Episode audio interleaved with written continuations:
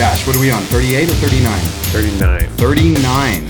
We're gonna get to 40. 40 weeks pretty soon. Mm-hmm. That's a That's almost a whole year. Yeah. It is Well, pretty close, isn't it? Wow, yeah. 52. Mm-hmm. Wow, we'll have to do something special Right. for the year anniversary. Have, Like the have Anna make us a cake. That's right. It should. Should Put say it in the mail, some kind happy of happy a weed leaf or something. episode. 50th? Okay. Our logo. All Make a pizza and I'll write 50 and There you go. pepperoni. That's right. There you go. Congratulations. Awesome. Um, little Ghost Train, little Endgame mix. Been uh, having some fun with that Endgame. Seems like it's a good uppity training Hmm. smoke. So Okay. what we smoked last week? Uh, what did we smoke last week? We smoked just like Prodigium, I Prodigium. think, Yeah. last week. Um, but it's nice having like finding these strains that are good for training. It's kind of like what I'm all about is strain hunting for training. Like that white wedding will put me to sleep training. Even if you guys like, if you guys wanted to tap me out, we should smoke some white wedding before. Like- I'll tell you about Yeah. it. Sneak it in there. Right. Right. and then fucking just touch Poison my the neck and I'll be asleep. I fucking choked him unconscious. Yeah. So, um, awesome. Training has been great lately. We just uh, promoted someone to a four stripe brown. Little uh, freaking salty chick. We need some flavor, so. Yeah. So, yeah, there we Mhm. go. It's pretty dope though. Yeah, Mhm. it is. What what kind of things what kind of things take someone from a four to a to a black belt? You know, I think it's it's different, right, for different people. You know, one of the things that when someone's at that level, I think um, what shows is the uh, perseverance, right, of just showing up day after day. Um, you know, and it's funny because I was even talking shit to her a little bit, like the fact that I, I was even saying, you know, you should probably even take a couple days off here and there, you know, because your body just gets mm-hmm. broken down. And, you know, it, it's funny because there's not anybody who's really big in here right now. So you guys don't feel, you did though, when we were working with Jesse. Mm-hmm. Imagine working with mm-hmm. Jesse day after day after day. I mean, that's what, you know, these ladies have to deal with, um, dealing with guys is just that difference in weight or that difference in muscle structure bone structure. And so, um, you know, the fact that she's in just training and training is, you know, great. It's like Erin was like that, you know, um, before she got injured. It was almost to a point where, Jesus, man, you guys need to slow it down. Um, so it's really cool that, you know, for me, my two highest rank people and the ones that will be, you know, like Aaron's a black belt and um, then Anna will be, or Anna, Amanda will be a black belt. Anna will just be choked out in the process. but um, but it is cool because you know they dealt with a lot. Like Erin, man, she would deal with just roomfuls of guys. You know what I'm saying? And it's funny when um, I would be gone and she would be covering class for me. She would be fucking murdering these dudes, just like going through just hard, hard training sessions that she's out doing them, you know, calling them out and just fucking hammering. Um, so it's really cool to see that. I really enjoy seeing that. And, you know, I mean, the facts of the matter, it's not a fair world, but I'm way harder on the girls than I am the guys. And, you know, Amanda gives me shit about that, you know, about you guys and a lot. She's like, oh, but they don't ever do anything wrong and we get corrected on everything. And it's, there's some truth to that, you know, because the fact of the matter is a female has to be better. They just, you know, because they don't have the same attributes that a guy has. So, um, at least in my mind, you know, I've met some female black belts that are very um, questionable, not in their skill, but in their ability to deal with the pressure, to deal with, you know, the intensity of what might, you know, um, happen in a fight.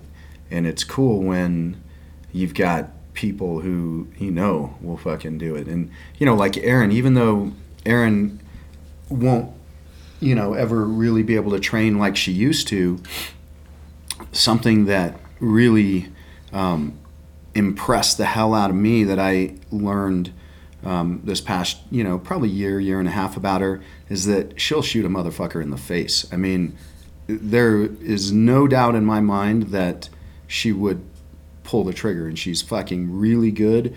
You know, she kind of took the physical element of the martial arts that she can't do anymore and she applied it to a martial art that she hmm. excels at and marksmanship. marksmanship and hmm. she's good and she's I saw she Like- like, the, you know, she cut, she shot through a card. Yeah, a playing card cards. like She also that. has like a super small like Tylenol pill, Yeah. like a Okay. the blue Uh-huh, nice. circle Right. circular yeah ones. i mean I, I always thought marksmanship was dope too. I always wanted to be. I thought I'd be a sniper Yeah. if I was like in the military. I would, when I was young, I would fantasize Yeah. about that because you're by yourself, you're sneaking around. Same. You know what I mean? quiet And- you yeah, yeah, yeah. And there is something about marksmanship, you know, yeah um, hitting the target, um, the skill, the immense skill. One, you know, you got that one shot or whatever.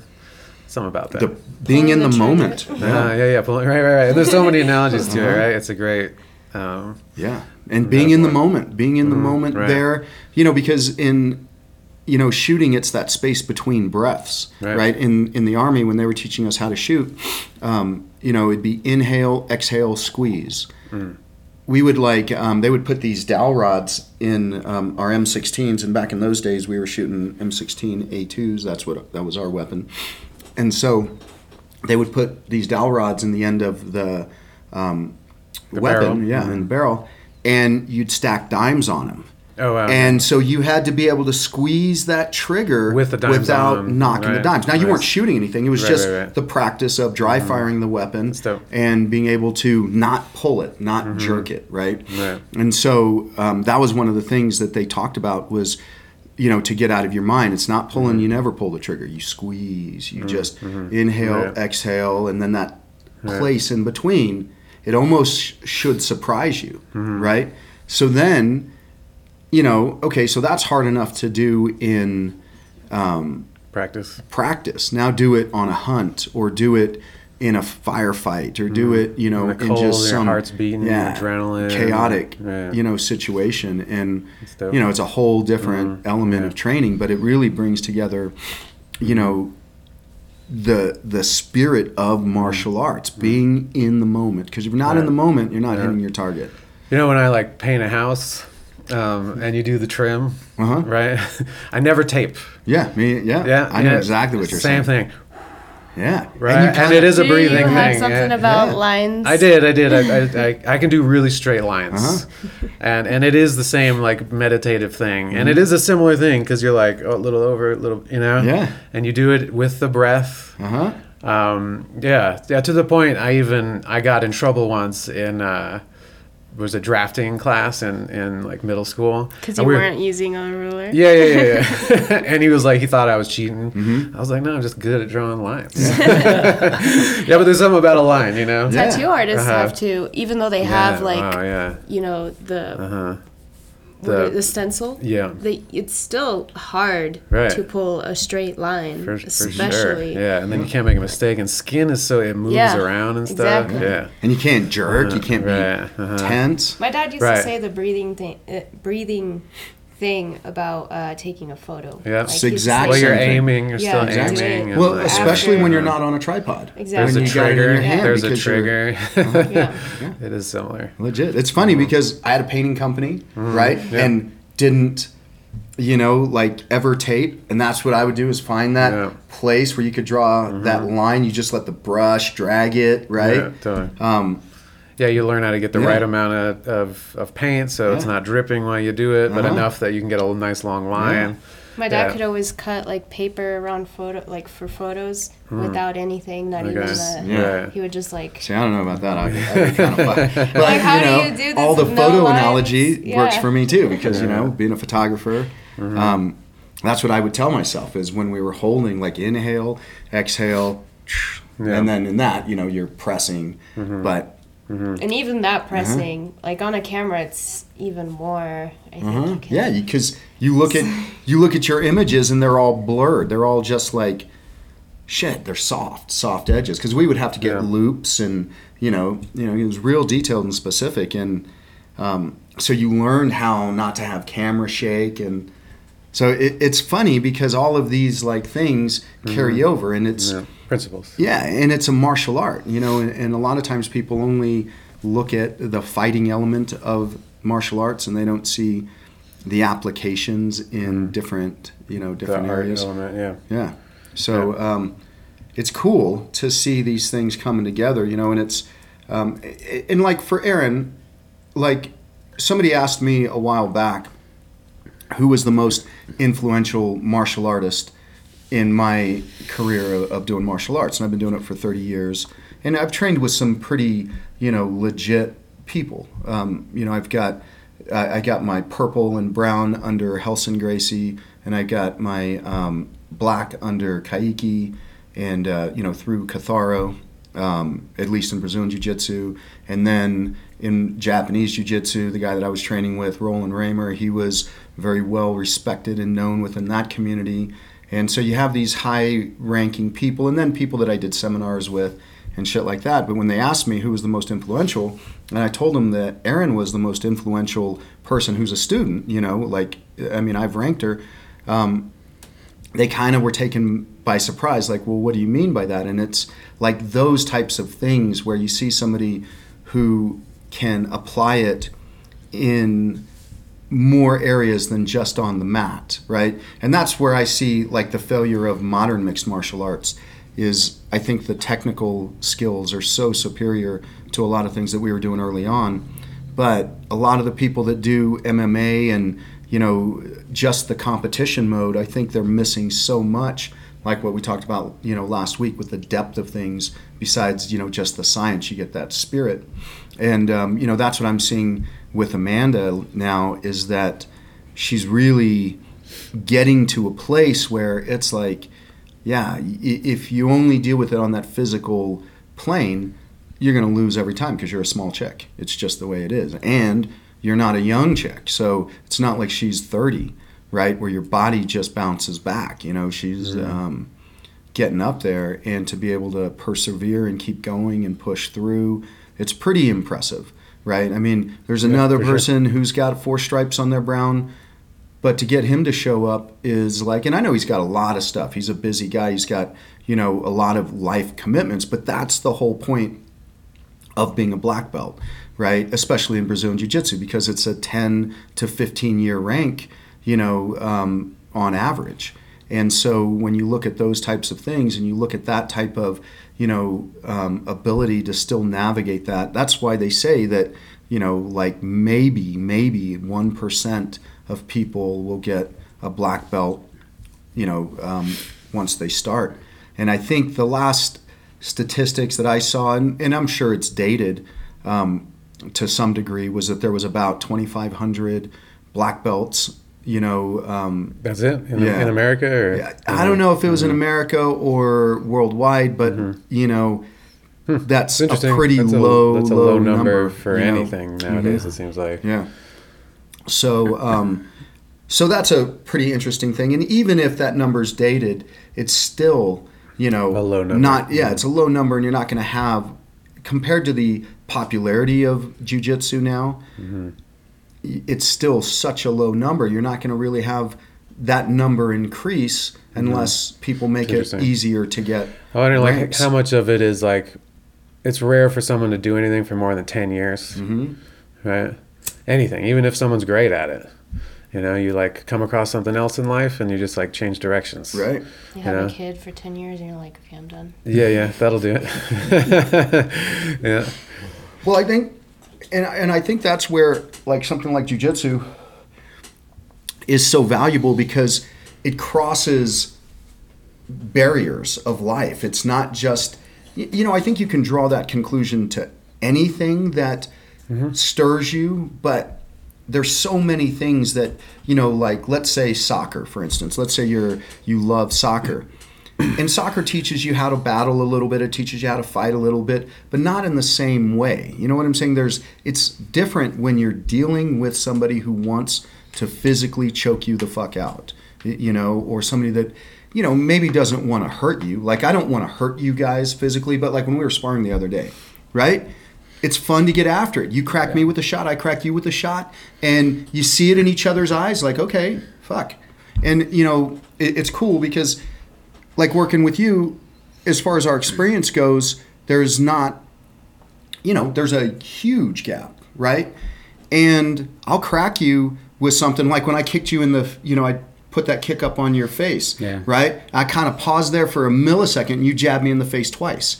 I mean, rather than fucking coil off of that, rather than flinch off of it, rather than, you know, like acknowledge that you got hit, I acknowledge that I hit you, made that fucking one split second mistake, boom, boom, and paid for it right in. And those are things that, you know, again, it, for me, it's really cool to see when you guys are like that game, you know, and granted, it wasn't with the intention to hurt you, but your intention matched my intention. It wasn't like you came in and fucking blasted me in the face either. So it was a matched intention. And when you've got the skill set, I'm bigger than you, you know, and those things don't phase you, right? Man, you just see, like for me at least, I'm like, fuck yeah, this is so important because I mean, that's what we need, I think, right now in this world is that we need toughness. I think, at least in our country, right? We're so fucking soft. We're letting ourselves get pulled around by all this COVID bullshit and all this other stuff that's going on. And if people were just a little bit tougher, if they could take that kick to the face, stand right in the pocket, and punch you back twice, Yeah. you know what I'm saying? It's like, wow, that's a whole different mindset that is really um, contagious, you know? Yeah. So, in that regards, I'm really like happy to have promoted, you know, her just because of that like tenacity. She's that same way. You punch her in the face, and she's gonna find a way to fucking hit you back, right? Mm-hmm, mm-hmm. So, um, it's good stuff. Yeah. Yeah. So, what's on the agenda for today? What are we talking about, Anna? Perseverance. Perseverance. That's a good topic. Mm-hmm, Getting tough. Getting tough. I was telling you, I went to pick up that bathroom shelf the other day, and this guy asked me to help him. Well, for starters, I didn't expect him to bring it to my car. I was going to go and get it, but then he asked me to help him. And it was a shelf that I could literally pick up with two fingers of my left hand. Okay, so I know that you're in a relationship, so that's we're just pretending like not. But how could how could a girl hook up with a dude like that? Hmm. you know what I'm saying? Would that cross your mind? Like, would you see that and be like, "Yeah, you're not getting any of this." like, Oh, oh, so wait. So he asked for your help to lift it. Yeah. yeah, something that she's like, I could easily carry But by myself. my my first thought, honestly, was was he like hitting on you and No. like using that as a no nothing like that? You know what I mean? That's where my, I think, my mind uh, so I might be using my stereotype knowledge, but I believe he was more into guys and girls. I see. So, Was this notion preconceived off of the fact that he couldn't lift this fucking No, shelf? it was. It came from. I mean, that just added to. That was like the cherry on top. Uh, no, it was how he was speaking. And I don't know. Like I said, it might just be a stereotype. He Yeah. could have been a Nowadays, male I have no feminist idea. and thinking he was empowering you. And you by, just Asking me to help him. Right. Yeah. Which is kind of. Yeah. I don't. I mean, pretty funny though. There was a guy, so I went out uh, a couple weeks ago or whatever, and we were playing. What's that? Air hockey. No, it's like a Shuffleboard? yeah, Oh, shuff- the- or the- with it's the, uh, sawdust? yeah, Uh-huh, exactly. yeah. Forget what it's called, like And sugar they have board. in I don't know. bars, right? Shuffleboard. Yeah. Shuffleboard. Yeah, Yeah. okay. There was this random group of people sitting right next to it, and then this guy started talking to me, and Lindsay was there, and um, uh, he was. I guess Lindsay told him that she was hanging out with a group of people who all trained together, blah blah blah, and he was like, "Oh my gosh, that's so cool." I think they were from South Carolina because they were all watching the game, and. Uh, he was basically like it's really weird to me when guys come up to you and play the fact that you might be able to kick my ass. So, but you're really cool. It's just a weird. Is that a turn off? Saying Could you turn date a guy like that? I mean, No. because your your boyfriend is a pretty fucking tough kid, right? I mean, I've put you know I've turned the screws on him now for what since he was fifteen, so he's Turn, fucking turn the screws on. I yeah, you know, like fucking. I, Okay. I smashed the fuck out of him. You know what I'm saying? And and he keeps coming back for more. It's not going to be too long before I'm going to be fucking dreading that shit. But um, I I wonder that could you I mean, know some girls are into that. yeah to but girls that choke other dudes out. I don't know. Do you think that? So so again, I I could see myself just using that information and making that joke in the moment, just because it's like something to use to like hit on them. You know what I mean?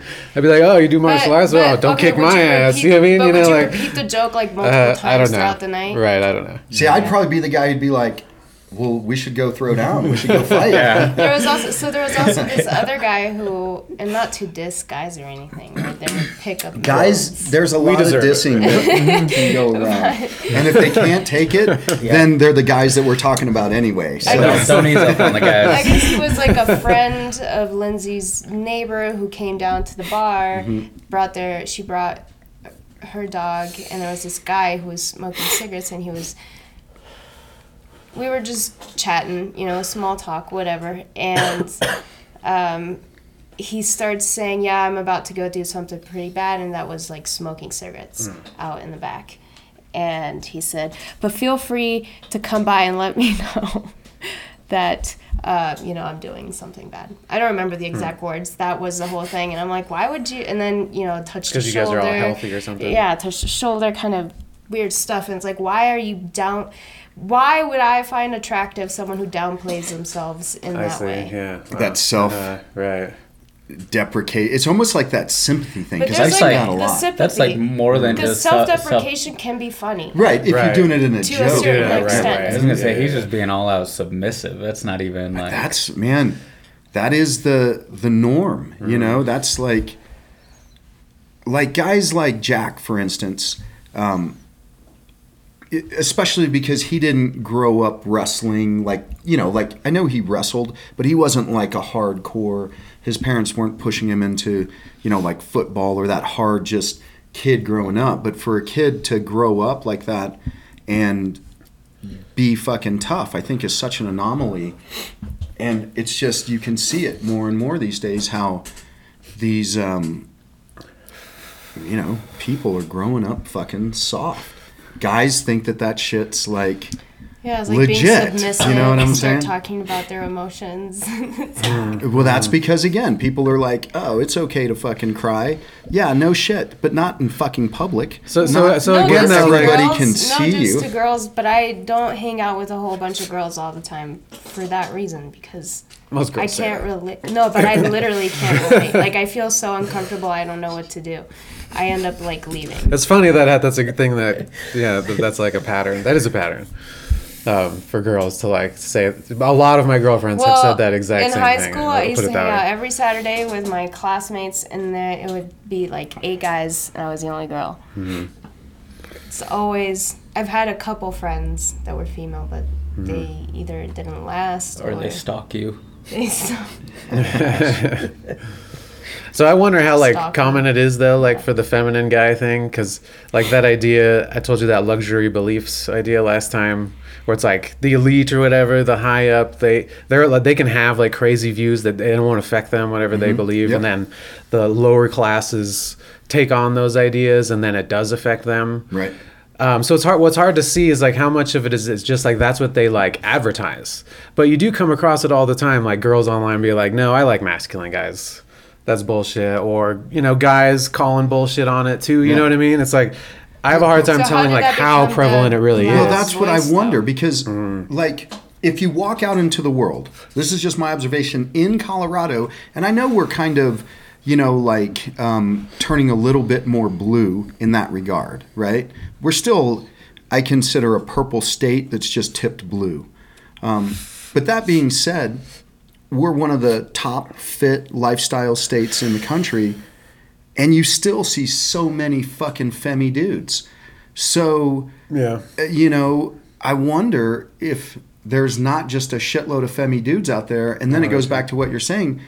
But somebody's got to fucking like that. I mean, right? Is I that guess. Well, I mean, just because there's no one left, because right, and then I mean, everybody's unhealthy, and unhealthy people like unhealthy people. I got a question.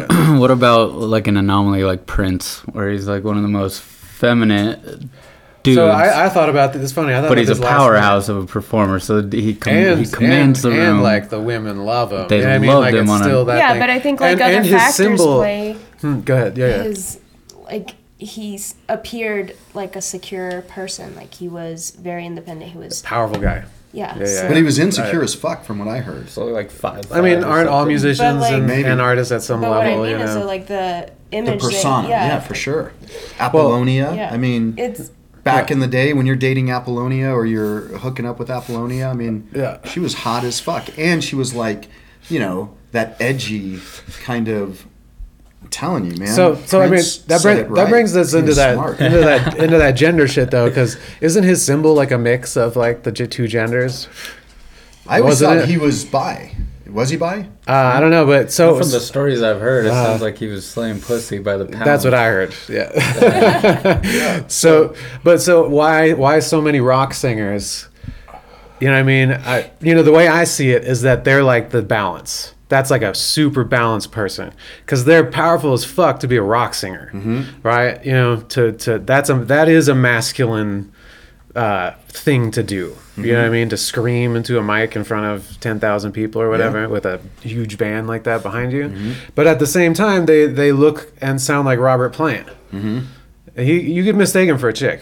Back in the day, for sure. you know the right angle. Well, look at his Motley Crue when they came out with, um, you know, uh, what was the their big album?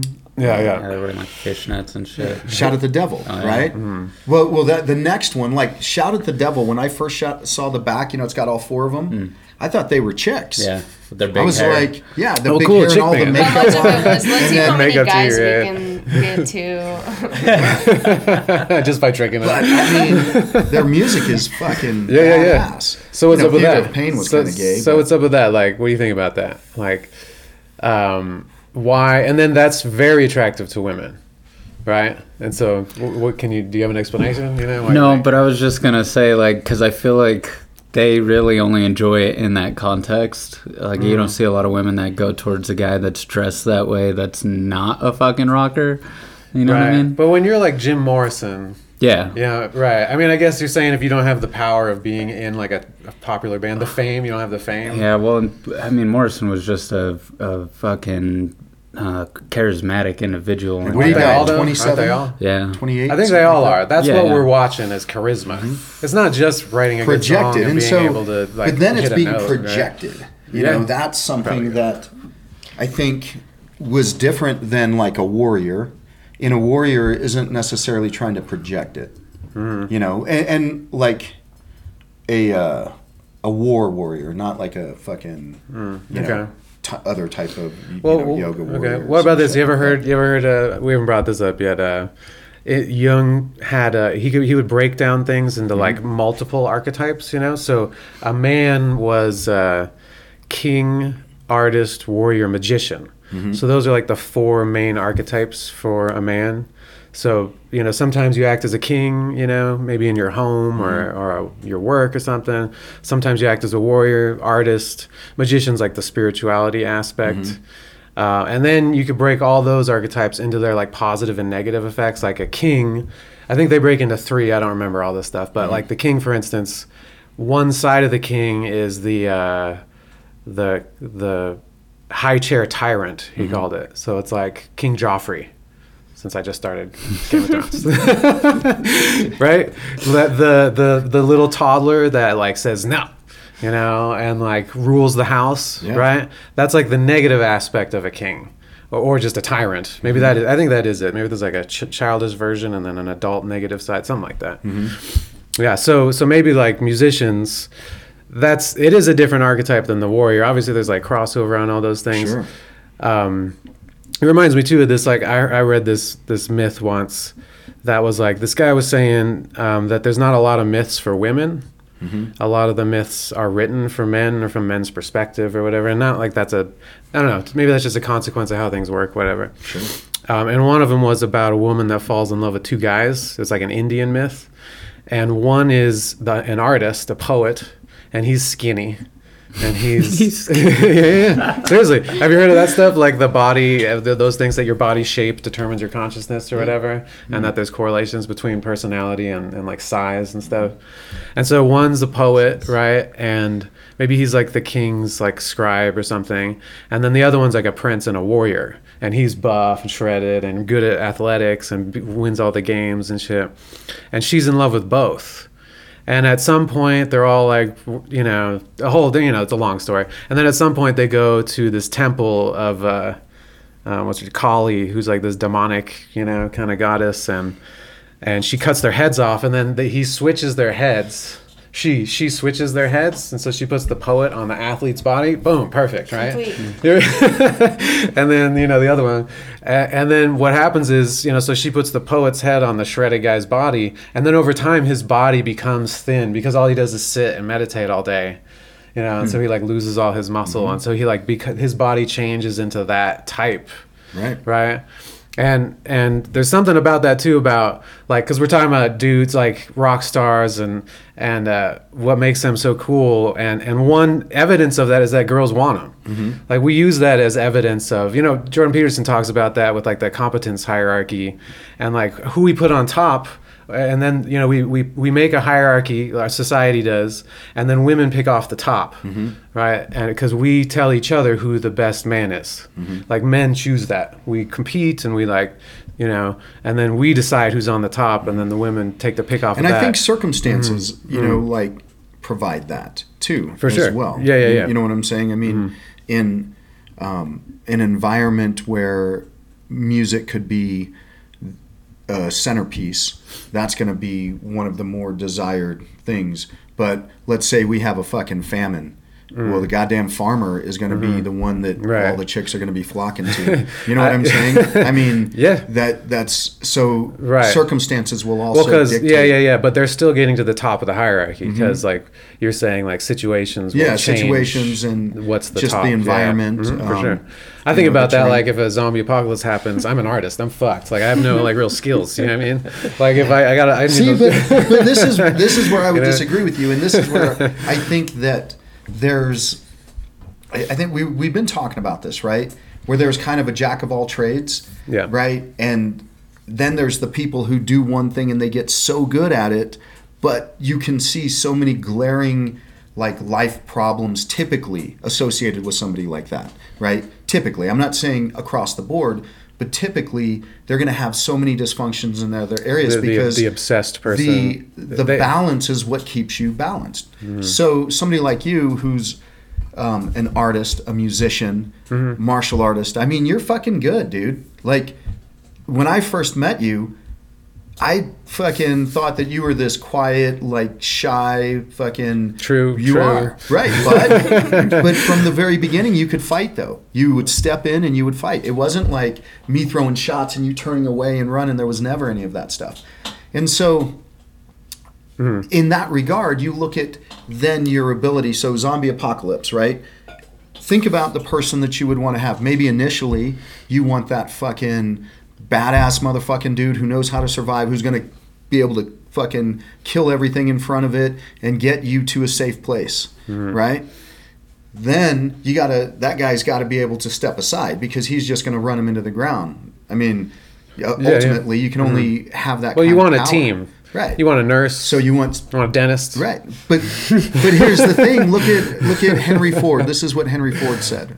Okay? He's like, fucking I didn't know how to do this shit. I just hired the best people around me to do this Right. shit. Yeah, yeah. So you need somebody who can think and mm-hmm. who can be articulate Right. and who can still be strong and mm-hmm. motivated. Mm-hmm. And so it's that interesting point I think with that Yeah. you know, jack of all trades. At least I try to find solace in this because that's kind of, you know, where I'm at. I'm like, I always wonder what it would be like to be that good at jujitsu or to be that good at fucking, you know, I mean, I do jujitsu more than I do kickboxing and I've always leaned more towards jujitsu, but to be that good at kickboxing or to be that good at any of the other things that I do. And it's like, you know, as good as I am on other things that I do, I'm really average Mm-hmm. Well, you know what? to somebody Yeah, who's right. strictly It doing that. reminds me, I not to like talk shit about people, but Jon Jones, Uh-huh. right? Like he was like my favorite fighter back in the day, and maybe still is. Yeah. you know, I could I could go there, but then I started listening to him talk, Uh-huh. and it was always like kind of disappointing when he was like, wasn't he on Joe Rogan? Uh, I guess at that time he had his lawyer with him. He was going through all kinds of shit, whatever. He is But- now too. He yeah. just got arrested. Yeah, yeah, yeah, yeah. That's what made me think about it again, right? Um, but yeah, it was disappointing to me to that he wasn't more like nothing was interesting. It wasn't that interesting. Mm-hmm. Yeah. That was nothing he was saying. You know, whereas like uh, you know uh, GSP, you know, when he talks, I'm like ah.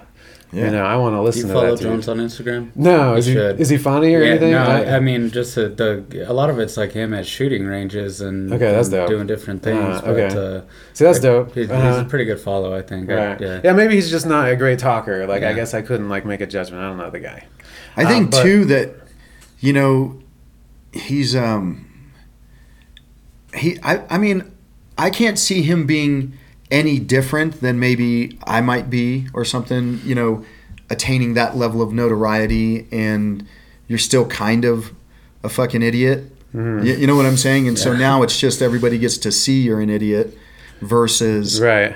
Anonymously just being an idiot, you right. know? Well, I guess you know, in the end, it's just really hard to tell, like, um, like your idea. Because I think about this too. Uh-huh. Like, if someone is devotes their entire life to one thing, does that necessarily mean the rest of their life like goes to shit? Mm-hmm. And where is that difference? Maybe every, there's a continuum, Yeah. right? Like, some people are great, and the rest of their life is all put together.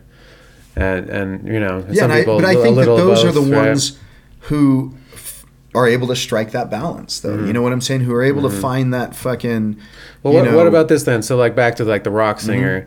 Like, let's say it's true that it, it, it's some, it's a decent map to think of men as Mm-hmm. those four archetypes. And I don't remember the the women one. Mm-hmm. And and Jung knew that he didn't write a lot about like the woman's consciousness Mm-hmm. because he didn't know it. Right. You know. Um, but what if like the point is to be like all 4 in in in balance? I think Mm-hmm. that's That, the. that that's always been the appealing image to me, and that's why the samurai is so dope. Right. Well, look at okay. So this is the thought that I had because I don't. Let's look at the rocker for a minute. I don't think that you can also just look at it in um, at least if you get to understand the whole picture, right? Mm-hmm. In the moment, because if you look at a rocker like Vince Neil, okay, let's say Vince Neil, Which one's he from? Sorry. Motley Crue, That is right. okay. Yeah. okay, and then look at Bruce Dickinson. Do you guys know who he is from Iron Maiden? Okay. Yeah. Okay, uh-huh. so both, I mean, back in the day, Iron Maiden, Mm-hmm. Motley Crue were fucking huge Kings, right? But you would say Vince Neil arguably hooked up with more women than Bruce Dickinson. okay. Okay, right? I mean, yeah, but Bruce Dickinson probably got as much as he would possibly want. You know, I- I- there was probably, n you know, a short night for him probably had his choice. You, you know what I'm saying?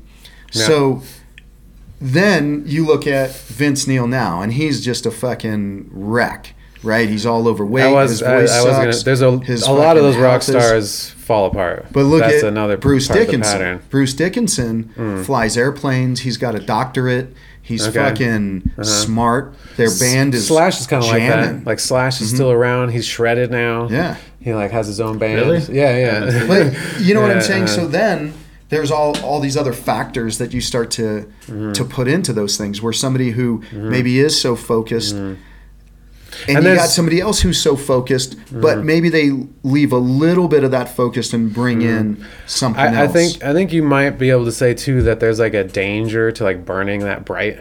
Mm-hmm. You know what I mean? Yeah. If you want to put it that way. yeah. That's like kind of Like you just- dangerous. you know, there's thousand guts. RPMs. Uh-huh. right and, and and minute day. everybody's looking at you you Mm-hmm. know and like you just have that's crazy power too right Yeah. you know so maybe it's just like so hard to handle that Right. it's, it's dangerous Yeah, look at Jimi Hendrix. Look at fucking. mean- we talked about Jim Morrison. yeah and then Chris know. Cornell he lasts Yeah. until he's almost 50 you know He lasted a while when you look at these other guys who. Right. Because Jimi Hendrix was killed like himself, what you? 32. 27 27. He was. he's one of the 27 too? 27s he's one of those 27 guys Oh shit. Hendrix Jimi Hendrix Yeah. So Yeah. him Mhm. and fucking. Jim Morrison. And Yeah. look at Bruce Lee, right? Yeah. 31 Right. So he- you wonder- if he wasn't assassinated or whatever. by the ninjas. but look at those guys who okay, so I mean there's really never been another Jim Morrison, there's really never been another Jimi Hendrix, there's never really Of course, because anybody that Bruce great, Lee. you can't. You know. But do you think, just th- thinking about it, that they peaked? Do you think that that was their max, and they down they I- went I on think- a I downslide, or do you Morrison think? did for sure? Mhm. I, I think Hendrix still was doing some great things in his late years, but Morrison could You know- definitely make that argument. and He- and you know Hendrix too was only like three years. All the music that you know of Hendrix is three he or was four playing with, maybe. like Clapton and Earth, Wind and Fire. And, yeah, he played with the Isley, Isley Brothers, Brothers. and uh, Rick ja- Rick James, I think even or um, I think uh, uh, no no the guy on the piano. Charles. Uh, No, mm, Stevie no, Wonder. No, no, uh, whatever. Like more like uh, dance music, Hmm. like rock, like rock, um, R and B. Um, forget his name. Anyway, um, yeah, but it was only like three or four years that we know his music, and then Yeah, because he hated it. his voice, so he never wanted to. right, uh, yeah, and what a great voice. Yeah, it's crazy.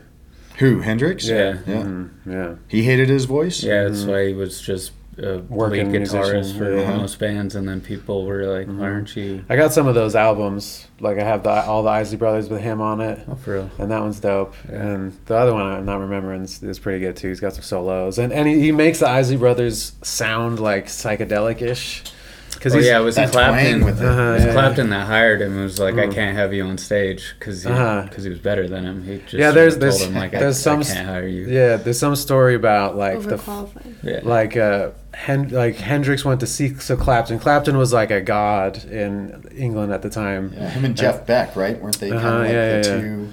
Um, yeah, and uh, and then one day Hendrix just shows up and he's like, "Hey, can I?" He walks onto the stage and he goes, "Can I play?" And that was Cream back then, and they owned the city. And, and Clapton was like, "Who are you?" You know, like why? You know what I mean? And he played Machine Gun. And Clapton said, like for weeks, he was depressed after that. He was like, you know, you know, he was just like, you know, he just blew him away. Yeah, so that's That's interesting. badass. Yeah. Mm. Yeah, so that's a super bright, you know. I don't know if if that makes any sense. Maybe it's like, you know, like a bird, their heart beats like a thousand, a hundred million times or whatever, and then a whale that much less, and there's some like um, this. The, oh, it's because their lives are so short. Let's say like a, a heart beats a million. Let's just say a million, because I don't know. Um, and uh, and a bird's beats a million, but only in two years. And then a blue whale beats a million, but in 130 years or whatever it is. You know, and Yeah. same kind of thing. Like if you use all that energy, you know, if you have that much energy, like you can't last that long. I don't know. But then you got those crazy anomalies like Keith Richards and Jimmy I was Page. just gonna say Ah. Keith Yeah. Richards. But, Fucking- but those guys, they don't make anything. They're I don't know. So there's the thing about the relevance, though. Uh-huh. You know, like if I were, Rolling Stone's still pretty big. they're big, but they haven't made anything new. They, no, those people don't Right, listen to their fair. old. They they listen to the same old shit. They're probably badass. From they what I love hear, what they they've do. been touring old blues Yep. songs too. Okay, well that's Yeah. kind of dope. Yeah. That's kind of dope. Yes, uh, but okay, you know, you can make that argument. I suppose I don't really know, um, but uh, I would put Jay Z as like the one. And so like Miles Davis, he did it. He did like four decades. He was like relevant, you know, um, and then with new with new stuff. yeah, like and all the styles of jazz, he was Uh-huh. like with that whole time from like hard bop all the way to fusion stuff. And then Jay Z's, I don't know, three, at least three decades. Three, yeah. Yeah, and he's still relevant. Mhm. You know, so some people can do that. You know, I heard uh, uh, what's his name? Uh, George George Clinton talking about like the burning point of of like culture. You know, and like kids are always at that edge. There's like it's like it's like progressivism. It's some similar idea where there's like we're all like going into the future. You know, and then there's this like edge right here that gets everything new. And that's why I suck at Instagram or whatever. Because I'm a little back off that edge, you know. Um, and like young people, young people are on that edge, and they like. So did you just say you're conservative again without? I said I'm old. I said I'm old. Well, I guess yeah, we're just not progressive. That's interesting. Um, but but he said uh, th- this was the coolest part about it was he said every era has a funk, right? That's how he put it. So there's this quality in music. It's hard to describe swing, funk, groove. There's this thing and different Thing eras. Right. Yeah. Yeah. Yeah. and uh, every era has one. So now it's like trap, like we were talking. Like it, it's its own groove. It's its own thing, and it is like What's it a called?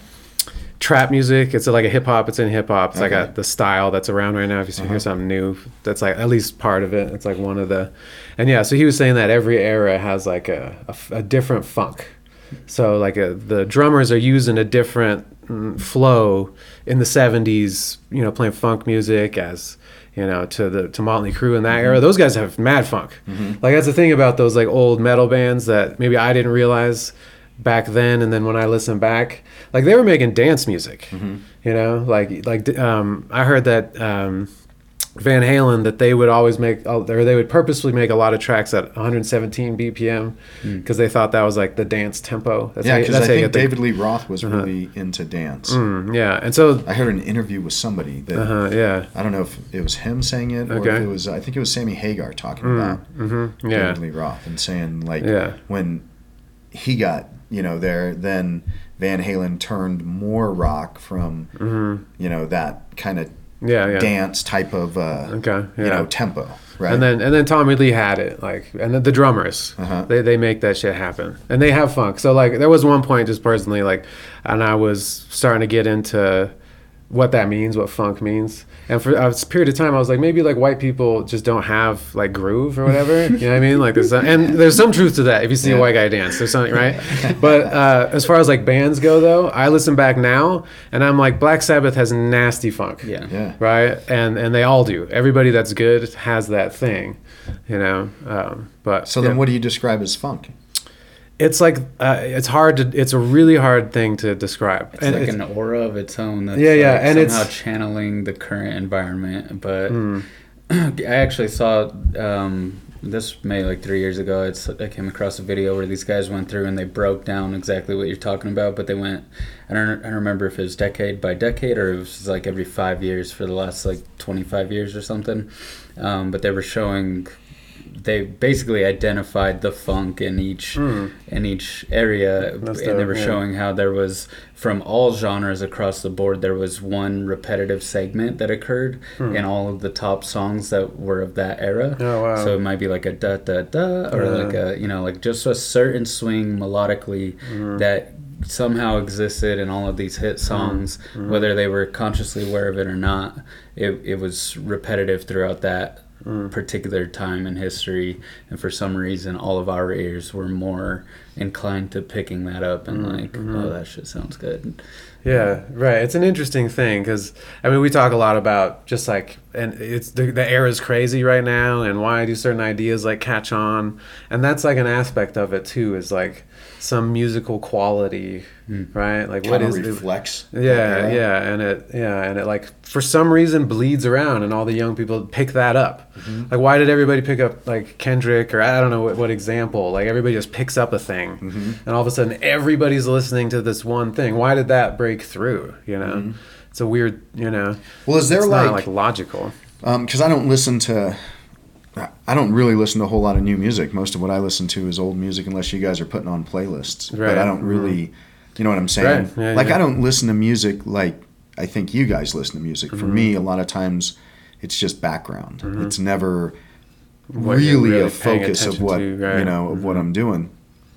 But um, like given like our current situation do you see like swings in music like is it like the days of you know like wanting to be tough kind of music are, are those still around Hell yeah, You know, is I it- think that's what hip hop still Yeah, that- tries to carry that. Go ahead. because I, I know old gangster kind of rap Yeah. and that was like Uh-huh. about Yeah. Mm-hmm. being fucking tough and then a lot of you know like the trooper iron maiden you're talking mm-hmm. about a fucking I think good rock war song you know I think there's a lot more facade happening right now. Yeah, I think than- that especially in hip hop ever too. before. yeah. Yeah, everybody pretends like they're gangster Right. and they're like middle class. just all across the board in general. But it's Yeah. like I, I feel like everything's become so watered down and overproduced now that it's it's Mm-hmm. those bands do exist those artists do exist like Gary Clark is to me he's the perfect example of what Mm-hmm. Yeah. rock music embodies what blues music embodies and somehow he's also transcending genres like into Yeah. different things He, To- he's, he's people will call him like the new Hendrix. I was gonna Okay. say Yeah, yeah. he would be. He's the only guy I would say that in the last twenty years even deserves that title to be in that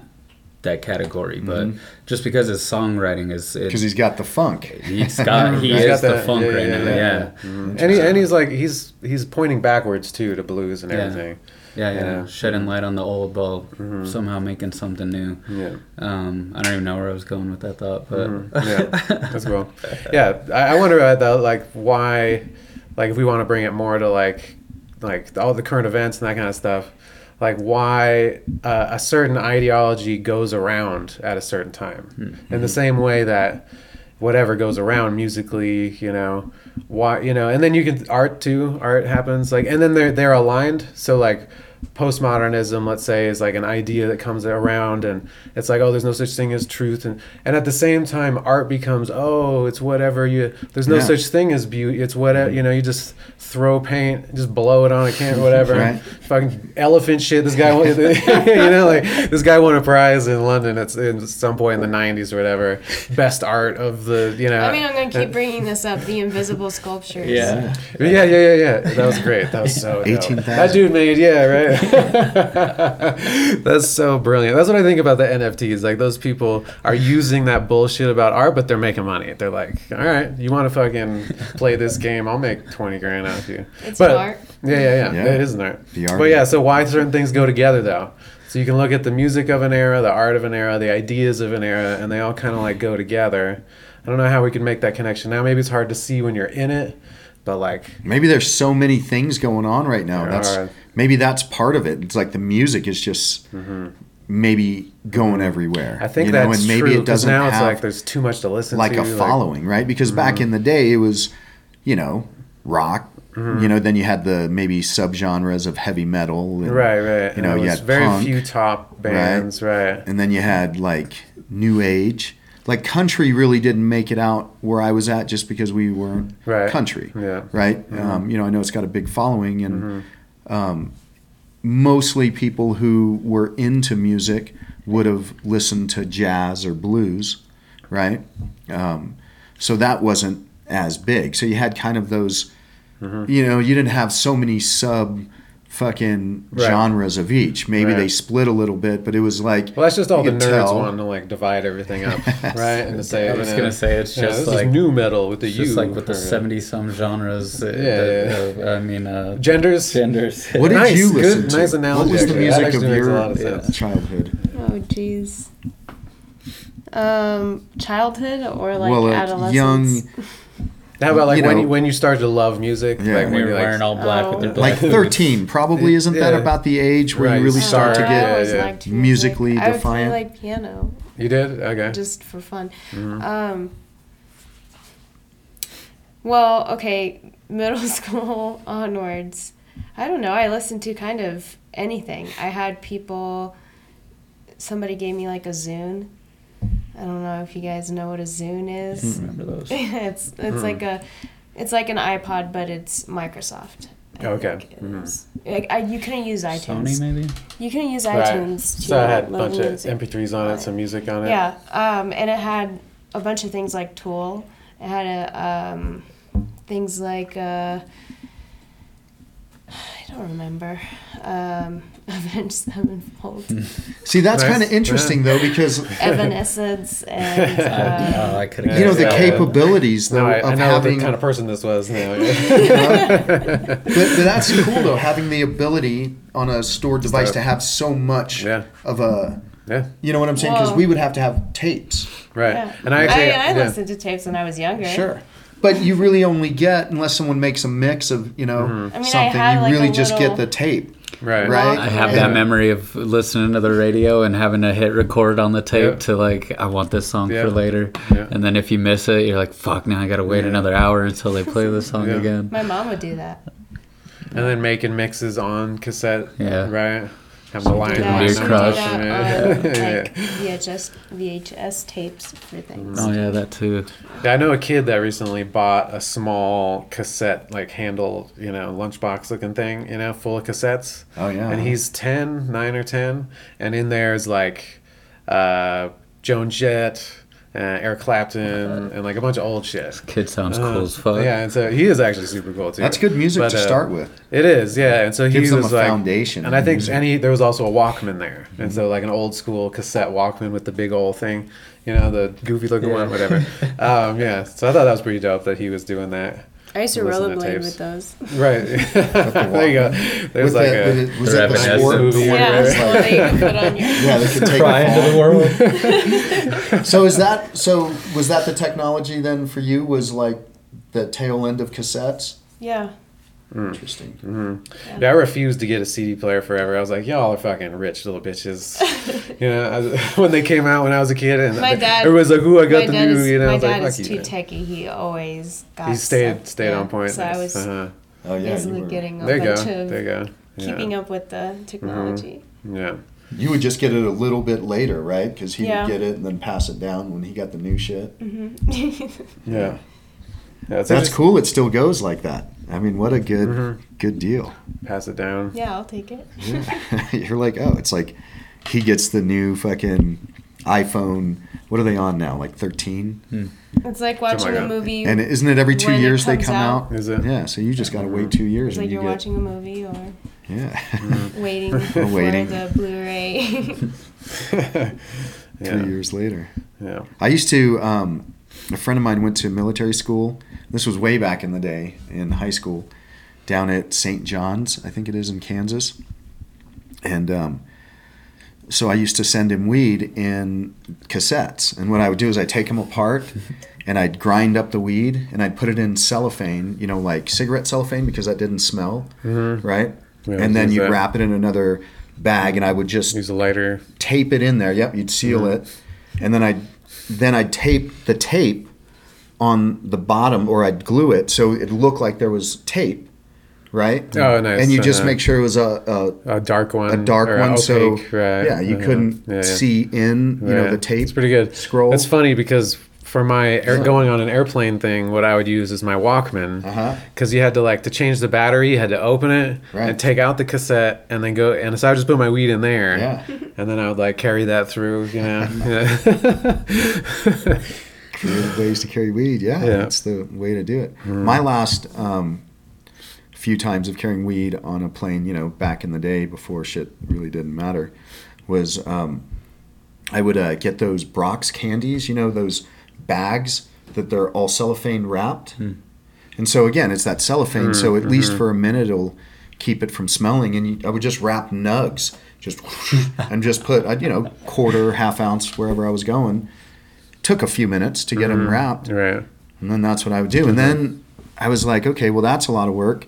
So then what I started to do was, um, you know, the freezer sealer Yep. things. Get one of those and you trim it down so it's close. Um, and I would just do them in small sections, and then I'd just carry on like, you know, just a bunch of like crumbly looking food and shit, or else jerky or stuff like that, and you just Mm. Right. mix it in there. No one's gonna go. That's see. through That's what I feel too. And Like it goes through the scanner, Right, and it yeah. just looked. I brought I brought same. some I brought some but hash what if back. they see it?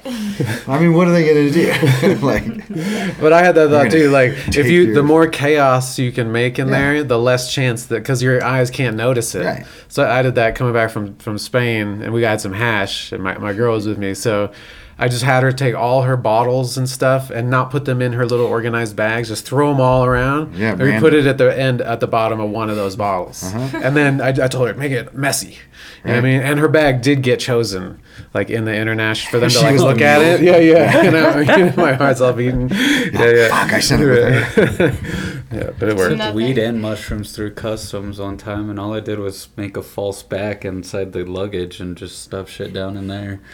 Got through no problem. Dogs Under the plane? Did that go under the plane? Uh, We were getting onto a cruise ship, so Okay, we had to. uh-huh. Yeah, it was literally just going through this line. They had dogs everywhere. Went through scanners. Fucking But I wonder if they're looking for drugs going on, or if they're more looking for like weapons or something. weapons, Right. bomb, explosives. You know, You would think. Because the dog Maybe is like you know a- specific for that, right? Right, They're not a True. Jack of all trades dog. Okay. So They don't uh, do drugs and. I don't think so. That's only like the exceptional Yeah, dogs. the exception- that are balanced. One percent.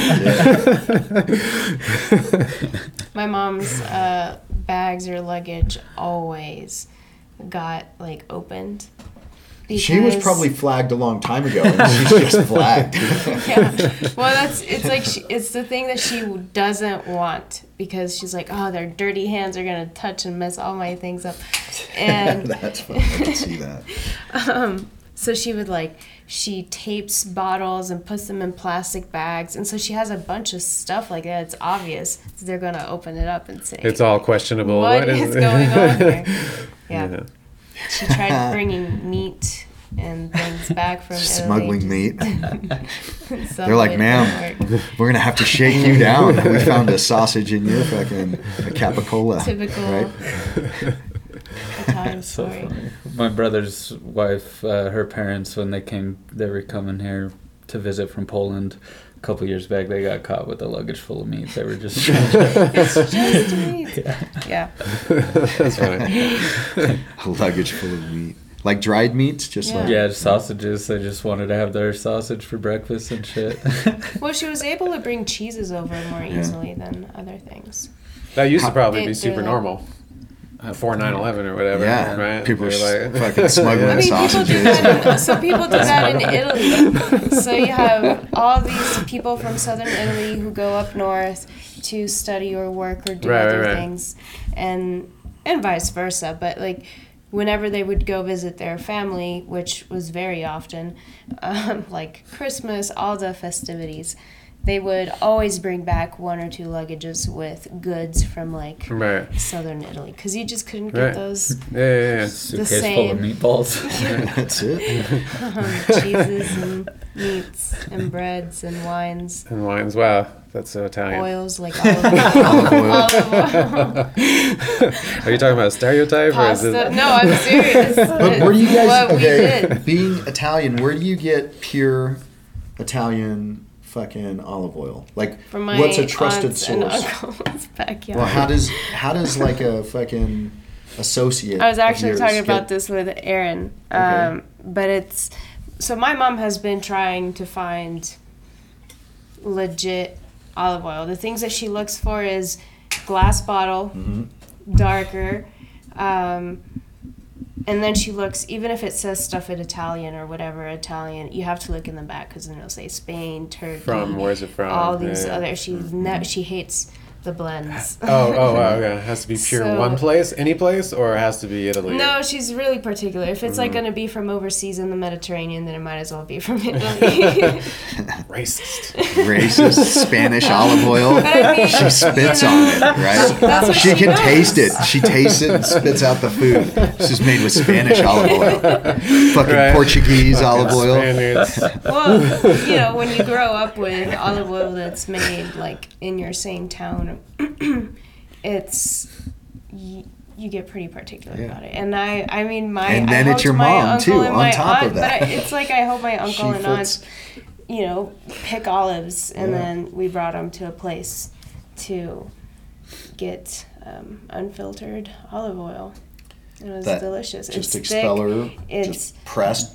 and it's better if it's cold. Uh-huh. Um, Now, when they say cold pressed, does that mean that the olives are just stored in refrigeration and then you press them, or I is think it like the a? pressing process doesn't bring it to a temperature above. so it's just like Yeah. a normal room It's- temp. It's not like we chill the shit out of this stuff Yeah, and then no. we press it. I think No, the it's actual just not pressing using pro- heat. process is different too, yeah, because there's like heat applied in normal pressing processes, Right. so there's actually like a light cooking that's happening, so Mhm.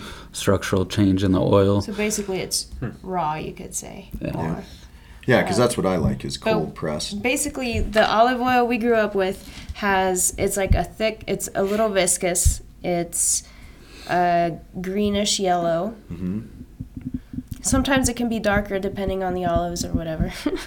and then it has a spice to it. There's a spice and some bitterness, some sweeten it like nutty. It's a lot of flavors. I've only had the pure shit once, and I'll never forget it. so hmm. The pure and shit. it's like it, There's like a big It black hits market you- with that shit. uncut, It hits you pure. Well, the throat. fucking- that, that's the real thing, though. Like you can look that shit up. I'm asking her. A I'm lot, of, a lot of it's So cut with where a can we- canola. or- where can we, we get some fucking little olive olive oil? ones that are yellow and like Tell your mom she should start a little fucking. like, hey, I got some friends who'll buy some oil. There's little a operation company that I We need wanted to to try. I buy was some gonna land. order. I'm gonna try ordering from a company. Yeah. They're Italian, and they're supposedly like Is there a way to test? I wonder if there's like a you know like a lit, Probably. litmus paper. It's probably like a guy that like gotta be. like tests for like fake, you know, paintings or whatever. Like you know, one of those dudes. It's like that, but for oil. I listened to a whole he tastes hour it, long right? podcast about it one time. It was the most interesting Uh, shit. uh. But there is, there are people Right. that are like, There's like that with wine. Those people Yeah. are like, mm, you know, that's from you know, that's from Parma, you know, whatever. Well, somebody was telling me this absurd story. I think you were in on this room, or maybe you were, when we were talking about like the piss taster. Did you Oh guys? yeah, I went to yeah. the- What was where that? was Oh, that? yeah. Was that Yeah. in class? Yeah, I was in class. Yeah, the thing. Amanda was bringing it up. It was Amanda, I of think she was talking about like in. Oh, um, I think it was the, actually uh, No, it medieval was times. Elisa. Yeah. Or Lisa Lisa, said, okay. "Oh, you know, there's the, the diabetes. only, yes, for diabetes. Yeah. kings. Yeah. So Someone you're would like, taste their piss. to like see the if they had doctor would have to- like back like- in medieval times. and I don't know any truth on this whatsoever. Right. I'm just talking about a story that somebody was saying. I guess it was Elisa saying that yeah, like if if you were wealthy, you had this, you know, you had doctors and they would taste your piss to see if you had sicknesses, right? Like, That's like a part of the. Let me Yeah. take your heartbeat. Like if Yeah, you're pissing this sweet- cup. Yep. Uh, Yeah, you're, you're pre-diabetic right now. It's awfully sweet. there's a lot of sugar in that piss. what have you eaten, man? How much wine did you have last night? Ugh. yeah. So we were just No. talking about the need for them to create a different measuring. Right. Yeah, You know? Like it should have never been a thing. The person. Like I wonder Like I need to find. if that was way. true. What does the king just say? I want you to start tasting piss. Okay. We're gonna like. Maybe it was like smelling. They look at people with symptoms. They're like, look, this guy's got these symptoms. Taste their piss. Right. We're gonna They have a associate scientific those process. two. I need to They're set a like memo so I can professional remember to- or maybe So- maybe it was like leaving it out and seeing what it would attract, if anything. right. And if it didn't attract anything, you had to taste it. You're like, fuck. Come on, man. I don't know, but I'm curious to see. I want to get to the bottom. of Are you this. checking it out to see if there's legitimately Oh, I was just setting a reminder to, so Oh. that I will. Yeah. That's funny. Paste it or test paste. Piss Piss test. Piss tester. Taster. Taster. Taster tester. Yeah, that'd be rough if that was your legit job. Like, fuck, I would never do that. My dad was a piss care. taster. His dad was a piss t- taster. What would They- their it's like last you have to be Yeah, here. We come from a long line of piss tasters. You're like, fuck, What Dad, do I have to? be? oh, that's right. Pissant. there you go. Pisson. That's French. Piss in French. Oh, man. Jeremy Pisson. That's like uh, Joe Dirt, right? Did you guys see Joe Dirt? Joe Dierte. Dierte. Did Yeah. you see Joe Dirt? Fuck, man. Oh shit. Man, we are putting together a list that you need to start That's an. American classic. I just. It's so much time spent listening to. How much all time these have you spent watching Avatar and anime and shit? And fucking, how many times have you seen Harry Wait. Potter? Yeah. No, I never even finished it. Uh, Uh, just read the books. I know. I watch the movies too. I have a kid. Yeah, and I, I don't know. My mom wasn't really into a lot of stuff like that, and so I'd only get to watch those things when my dad was around. That's which probably worked a good lot, thing, So, hmm um, Yeah, that's probably good, right? So, what did then, like, if kids, you know, like if um, watching TV was a prime event for kids, what did you guys do in that time span? I never watched TV. well, so we watched some TV. There Yeah. were some things that we she would let us watch, um, but we would. I don't know. It depends on the time Mm-hmm. of year, because and where I lived. When I lived in Italy, we when we lived close to the country house, we'd go there every weekend. So I'd always go out and play Yeah. in the dirt with my cousin. um, in the summer, we'd spend the whole summer there. So I do a lot of stuff. But if we were just at home in town in an apartment complex, it would just be like either reading, studying, or um, we had like these encycl- encyclopedias and things like I don't know, it was like a version of those where you would learn how to do or build things or create things, and that's what we did. Nice. That's cool. It's better than. I mean, we didn't watch. A, I, I did didn't watch a whole lot of games TV. occasionally. I did. Yeah, Um, I watched cartoons. I got like a Super Nintendo, and I would play Super Mario on there. And then suddenly it broke. The most Italian shit ever. I was in Italy, and it sat next to the um, VHS. Anyway, so, so then I played some video games, but not a whole lot because my mom would have it disappear after a little bit. She'd break mm-hmm. it, sabotage Like it. the last thing I ever, I got like a PlayStation. You ever seen those videos of like parents like breaking their kids? Oh, yeah. You've seen those? Those are They're fucking hilarious. Ruins. Yeah. Dudes in their twenties that Right. their dad. Those are my- Yeah, I saw one where the dad like took it out there and sh- shot it with like a shotgun. and he's, dash, dash. and the kid's crying in the background. Yeah, Oh my god. We had those like stupid video games like way back in the day that people would play and they were just like little lights. You know, and there was like one that was like football, NFL football or Mm-hmm. Uh-huh. some shit like that. Yeah, I had one And it, it was just like a little light that you move and then you're trying to get around. I had around. one that was like it was like a screen, but it Uh-huh. was really just like a black thing. Like Yeah. it maybe was like shaped like a football player, just like. Right.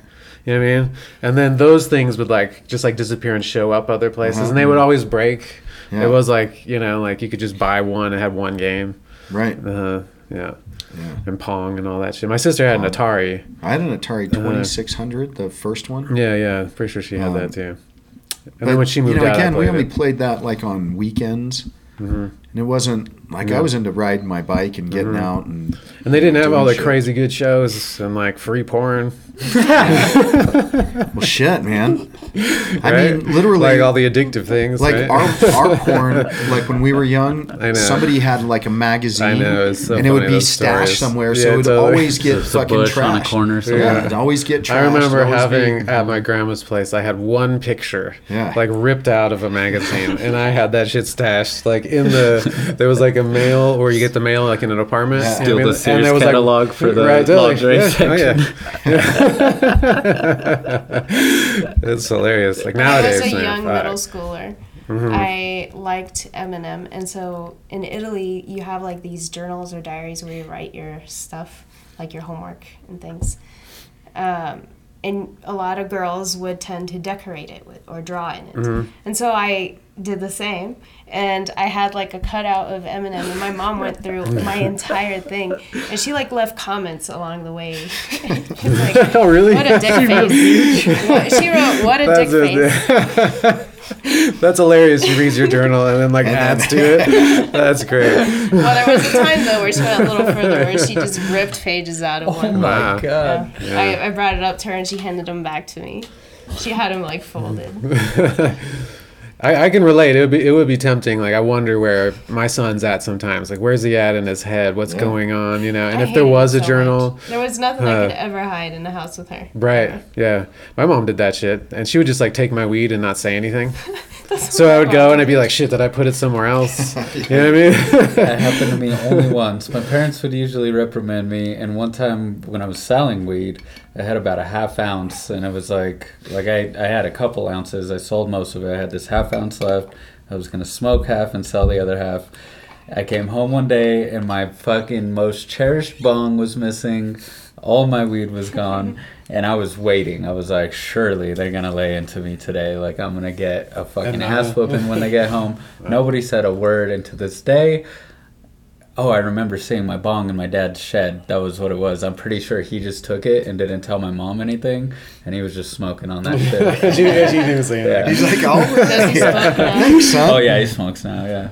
Yeah, I had that problem because like I was stealing weed from my mom, you know. she'd, she'd steal it back from you. She She- takes it back and there's a bowl less. Right. She's like, God damn it. she bought it like because you know she was probably like afraid of it's like illegal and everything, Right. and so she would buy a lot at a time, you know. So she would get like a lid, you know, one of those big Mm. Ziploc bags full. You know, so I'd be like, oh, if I just take a little at a time, you know what I mean? So But I we did do with that. dad's alcohol, and then Right, exactly. pretty soon, fifty percent of it's water. Yep. You start thinking, what could I put in there Right. to make it? And Or you, take you take one of every one. It's like a little cooking sherry and a little vodka and a little. You know, oh yeah, you make su- we used to call them suicides. yeah, it was yeah, so yeah. bad. horrible. Yeah. then you'd hide that shit outside. Right. Right. So you'd Uh. hide it in a bush so you could get back to it later. I couldn't hide it. Uh, yeah, it was fucking insane. My parents Mm. never smoked weed. Oh no. So- okay. Yeah. Yeah, I always was to do that. calling my mom a hypocrite. I'm like, what the fuck? Why can't I get it now though? Because Yeah. I was fucking up in school and like you and know. you're a kid, right? Uh, I yeah, mean, yeah, as yeah, kids, right. we don't understand that. It's Mhm. like, yeah, you're a fucking kid. Your brain. Yeah. What kid doesn't? You know what I'm saying? Or thinking, oh, my brain's developing. Like my body. Mm-hmm. and they're already fucking lazy and like Yeah. potentially like all they want to do is do what's easy and Yeah. let me just sit around and fucking Yeah. eat and like you know that just adds to that right It's funny though that, um, like even if the kids are like that outside of here, but they fucking push it. Like yesterday, Mm-hmm. you know, I was fucking with Ronan a little bit. Um, you know, I asked him what number, and he's like, you know, trying to. They're always trying to. When I ask him a number, they're always trying to be like, okay, well, if we go too low, then He's he's gonna gonna- smoke right. us. But if we go too high, then we're smoked. Yeah. and so he picked 15. I'm like, all right, so we got 15, 15 second push-ups, and he's gotten them out. You know what I'm saying? He's not like Mhm. he's like, all right, you know, just right sucks it up and does it. And Mm-hmm. in Phoenix, he's always picking the higher numbers. Hmm. You know, I'm like, okay, let's do, you know, like 25, he and he's like, how about 50? Just kidding. he's like, 50 wasn't lower than 25. He is failing that subject. that was dope though But they That's laugh dope. about it, you know. And then Owen, he's like, he just goes. Mm, Like, man, I'll do five minute hard rounds with him, and he's, you know, Mhm. like the other day, I was making him do um, a clean and a press, you know, kind of power clean move where you're picking it up, little squat, boom, exploding up, Mhm. and uh, then so they were doing that for a minute, and then five minutes on the pads, and he was fucking ripping it. nice yeah Yeah, just yeah I hope they all like keep at through it it. you know because if they do yeah. Right. I mean, what does that do for your body? I wonder. You know what I mean? Like to have it, because maybe you know maybe it's like you know you take hormone blockers or everything you know before puberty and how much that fucking huge change. Like what if you're like you know really physically fit Yeah. during that period? Uh, like how does it build your body like differently? Mhm. Right. I bet I bet that does something. Oh yeah, Yeah. One Or hundred bone density for one. Bone density, Right. but Mhm. you know also Flexibility, muscle, uh, the ability to build muscle. though. Yeah, hell yeah. You know, like right. somebody who was an athlete and, you know, let's say is an athlete up until their 20s, right? And then they Mm-hmm. become a degenerate for a while and, you know, drink and smoke and fucking get fat and whatever. It's still, if they started at a relatively young age and they ran into that point, They could get it it's back. still, yeah, Mhm. way easier to get them back quicker and have higher results someone that's, than like, never that's had it, never and you done have it. to, like, right. start from That's scratch not or even something. fat, let's say Uh, right. um, Yeah. because they don't have the kinetic intelligence, and so Mm-hmm. I heard that someone- kinetic intelligence, you yeah. can do things at such a. I heard someone say like, rate. let's say you like lost your arm, Mhm. you know, and then you like put like a robot arm on there. You're you're you don't know how to move it, even if you could like just reattach everything. Mm-hmm. Yep. Because it's like all that stuff is like built. You know, your your brain like learns and builds that area of the brain to like you can't just like relearn it all. You know what I mean? You can't just like reattach it. It has to, it has to learn how to mm-hmm. use it. right. Right? It can't just like Yeah, because there's going to be mm-hmm. pulses that are firing. Mm-hmm. yeah, and it's how complex Shifts. it is, mm-hmm. right? It has to be built, right? It has. It's like a like a robot that would have to learn rather than you like top down saying, "Oh, here's all the facts of the world," and then that's how you program your robot. Instead, you do you a little bit of code and you say, "I know how to." You make it learn, and then it could actually use it. You know. Full So- Metal Alchemist. Oh yeah, right, right, right. Which is another great show. Um, but yeah, so the, so that uh, I like the physical intelligence part too. Uh-huh. You know, I think there's something like really to that. Like when I was younger, I think I maybe like judged athletes, and I thought that they were like, because you have just like we were saying before that poet athlete, like they're different types of people. Right. Um, but I did have a a negative view. I thought maybe athletes were not as smart. Right. Just dumb. Uh-huh, yeah, yeah. And nowadays, I see that it's just a kind of intelligence. You know, it's like a physical. They're not clumsy people. Mm-hmm. You know what I mean?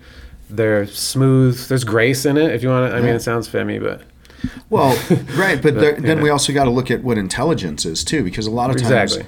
Yeah. you know, like one of the guys who used to train here, who was, um, you know, really overweight, friends with a crew of friends, and that's what he always used to think about me. Like he would always, Mm-hmm. in his mind, make himself feel better because he's like, oh, well, he's just a dumb fucking, right, you know, like jock right, type of thing. thug, uh, yeah. meathead. And then Yeah. once we start talking, and he sees like, oh man, I think about things and I study things and I research and I, you know, he had to change his perspective. But I also said to him, I'm like, well, what is your value on intelligence? Because to me, somebody who's intelligent intelligent wouldn't let themselves get that fat. They just wouldn't, right? Because there's nothing intelligent about that.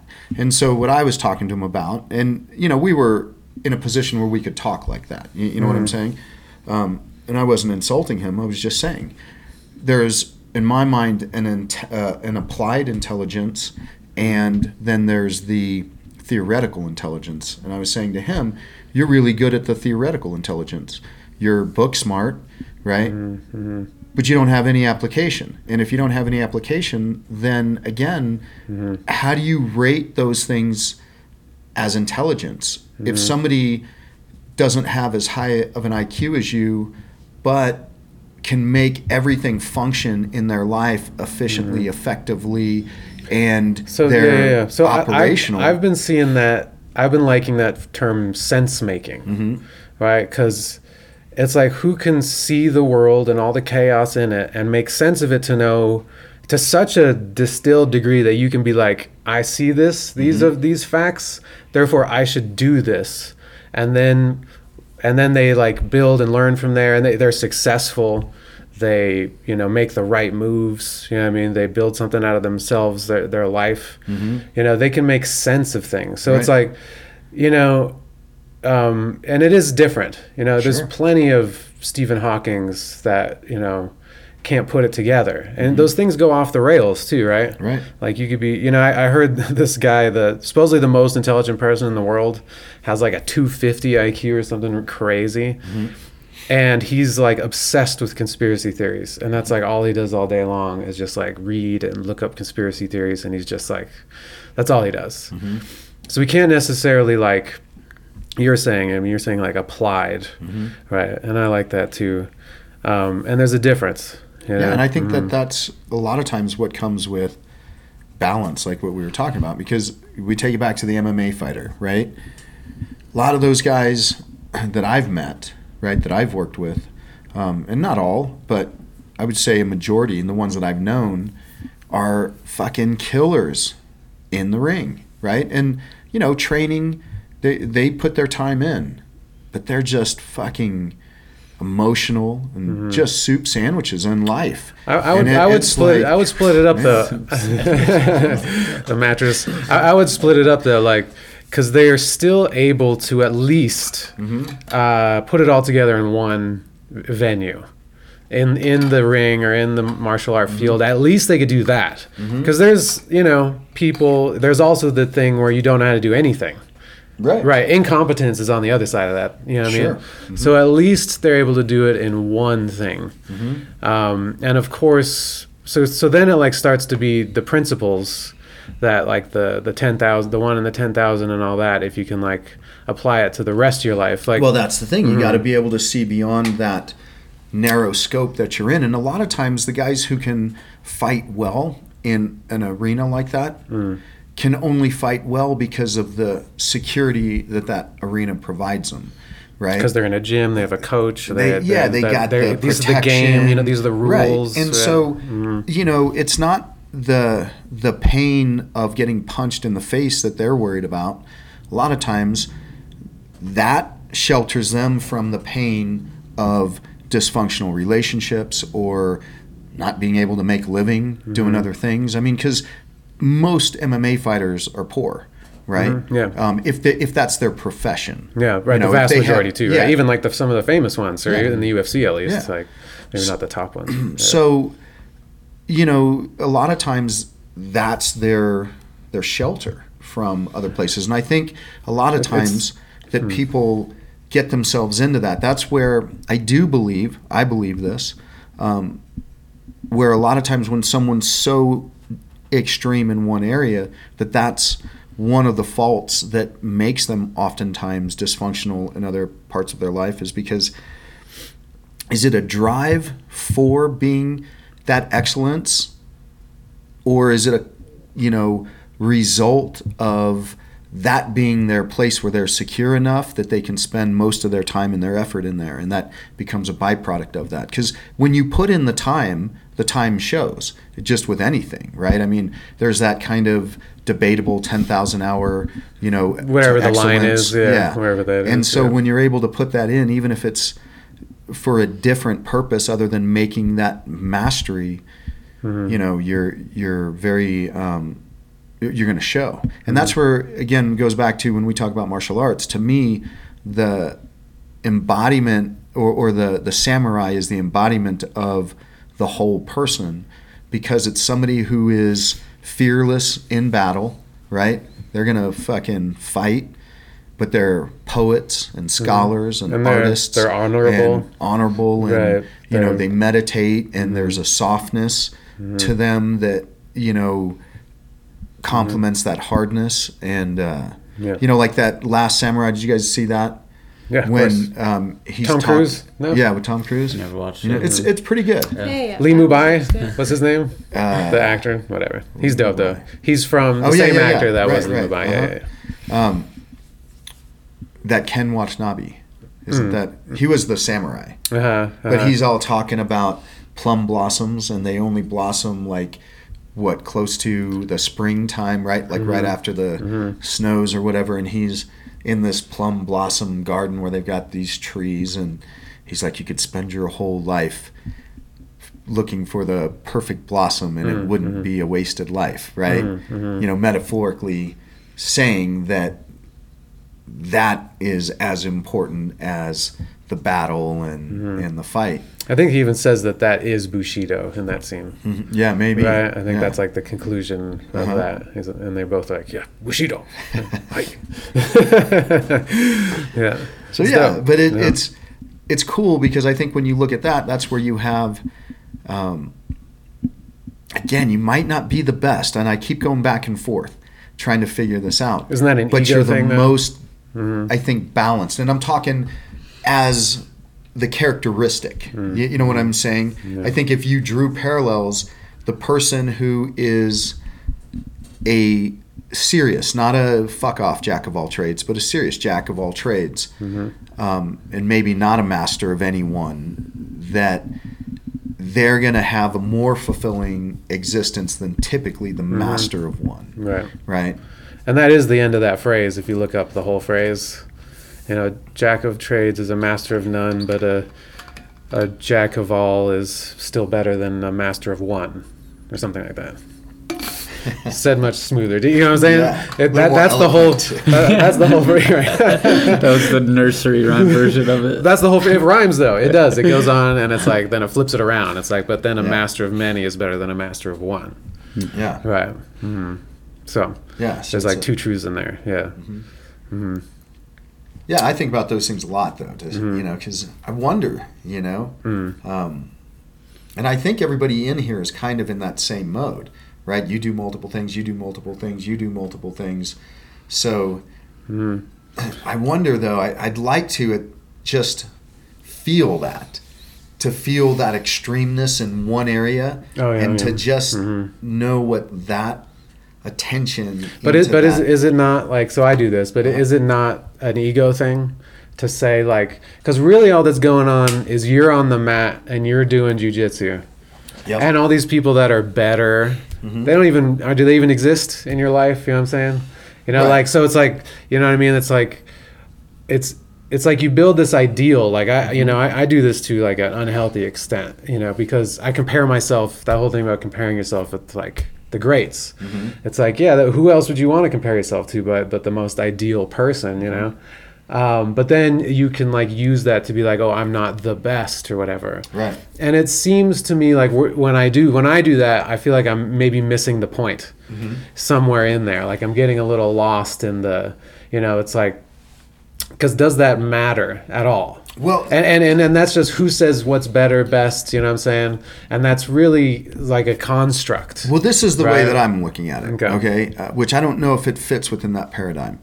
What I'm looking at it as the feeling of it, because this is we talked about this like um, But you get that feeling in moments. 32. Okay, right? yeah, yeah. I don't know if that was the right, Right, right, I'm just yeah. saying. but where we were talking about like what's your biggest fear, okay, and where I was saying mine is that I don't know if in my lifetime I'm going to find that point where I got to rise to the occasion. You, you know what I'm saying? Hmm. Yeah. Like where everything has to come together, where it's got to be such extreme. You know, it, we talk about the mindsets in martial arts, Zanshin, Fudoshin, um, Mushin, right? And so Zanshin is having that residual state of mind.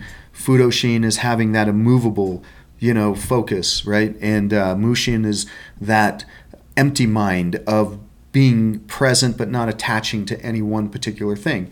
And that's where um, my illusion of what a battle must feel like storming beaches you know what i'm saying? Just coming onto a, a fortified motivated enemy. You know in my experiences like i said were in the military and even though um, i'm a you know deployed infantry you know soldier to um, somalia we didn't have that extremeness you know there was skirmishes mm-hmm. and the there was the intensity of the mm-hmm. situation but there wasn't like Right. this commands So, every yeah. fiber of So you. what I'm- what and I- that's that extreme that I don't. You know what I'm mm-hmm. saying? That I don't know. So what I I've hear, experienced. what I hear from you then is it's, you know, it's not about like the being the best. Right. It's like the only way you can be the best is if the situation happens that demands it. Mm-hmm. You know, the only way you can be, you know, that excellent, right, immaculate, Mm-hmm. is if that situation allows you to be. Like it's that thing. You know, I was talking with that guy online about that war quote. You know, and and it's that idea that. uh like Skywalker couldn't become to use a.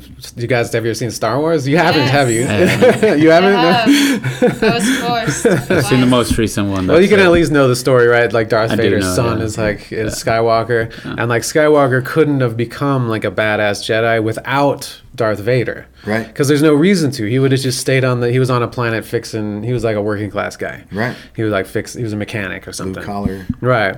And so that's what gave him the the opportunity to do so. It's like to self actualize, you need. Um, it's like the dark makes the light kind of Right. thing, right? So it's like you need that situation, right? So so so that's what I'm hearing you say, and and then maybe that's like a difference than like being the best. Yeah. It's not and being obsessed. That whole thing. It's like.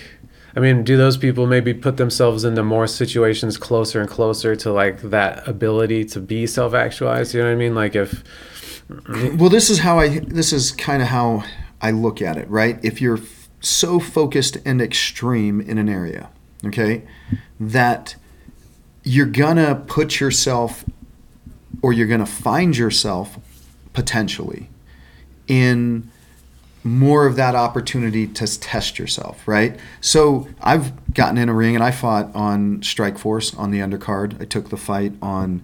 It was a three day notice, right? because one of the other fighters got hurt.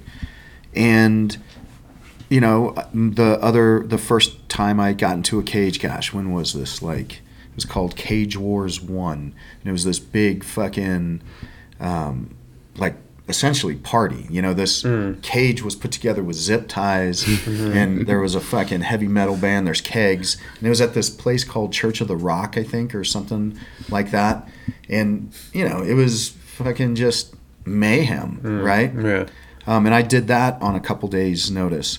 So I've tested myself, just like going to Africa. I've hmm. tested myself, but never in those extreme situations. It's like snowboarding. I'm I'm an expert level snowboarder as far as time in, right? Like I don't hit fucking um, pipes and that kind of stuff.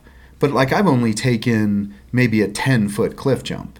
I'm not going to take a fucking hucking myself off a 25, 30 foot cliff jump where it takes just that level of extreme training to take it to that point. And so I wonder if I've missed those. Like if those times that I put myself out there, they weren't, I look back and they're not that extreme. You know, I look back and it's like, okay, mountain bike, and I mountain bike pretty much the toughest trails around here. But again, you know, they're they're not that mm-hmm. hard. You look back on it, it's like, yeah, mm-hmm. that didn't really, you know, yeah, I had to dig deep, okay, because I'm climbing up this trail and I'm not, you know, I, I never stop, like, unless I slip a pedal or just fuck up on a move, but I won't let myself take a break. And even if I'm, you know, crying, climbing, you know what I'm saying? Where you're like, oh, you got to get to that place where you like, fucking bitch, you are a pussy, you're not going to make it, right? And so then five minutes later, you forget that you were just being a bitch and a pussy and you make it, Yeah. right? And you look back and it's like, ah, that didn't really tax everything. The combat missions that we ran, you know, in um, Africa, like, yeah, they we dropped in, we came in mapping the earth, right, and helicopters dropped into hot LZs, but it never really was what I would imagine what people experience. Maybe the initial, but you get on the ground and shit is just fucking chaos. So it never, you know, it fizzled. I've you know um, rafted some of the hardest rivers in at least in Colorado, some class five rivers, and it was scary as fuck for a second, but you get through it and it was like ah, that was that was cool, but it didn't like it wasn't like oh that took every fiber of my attention and existence and you know if I make one mistake it's the fucking it's the end. So you got to be right on or if you make that mistake you got to be so good at recovering that you're you're just in that moment.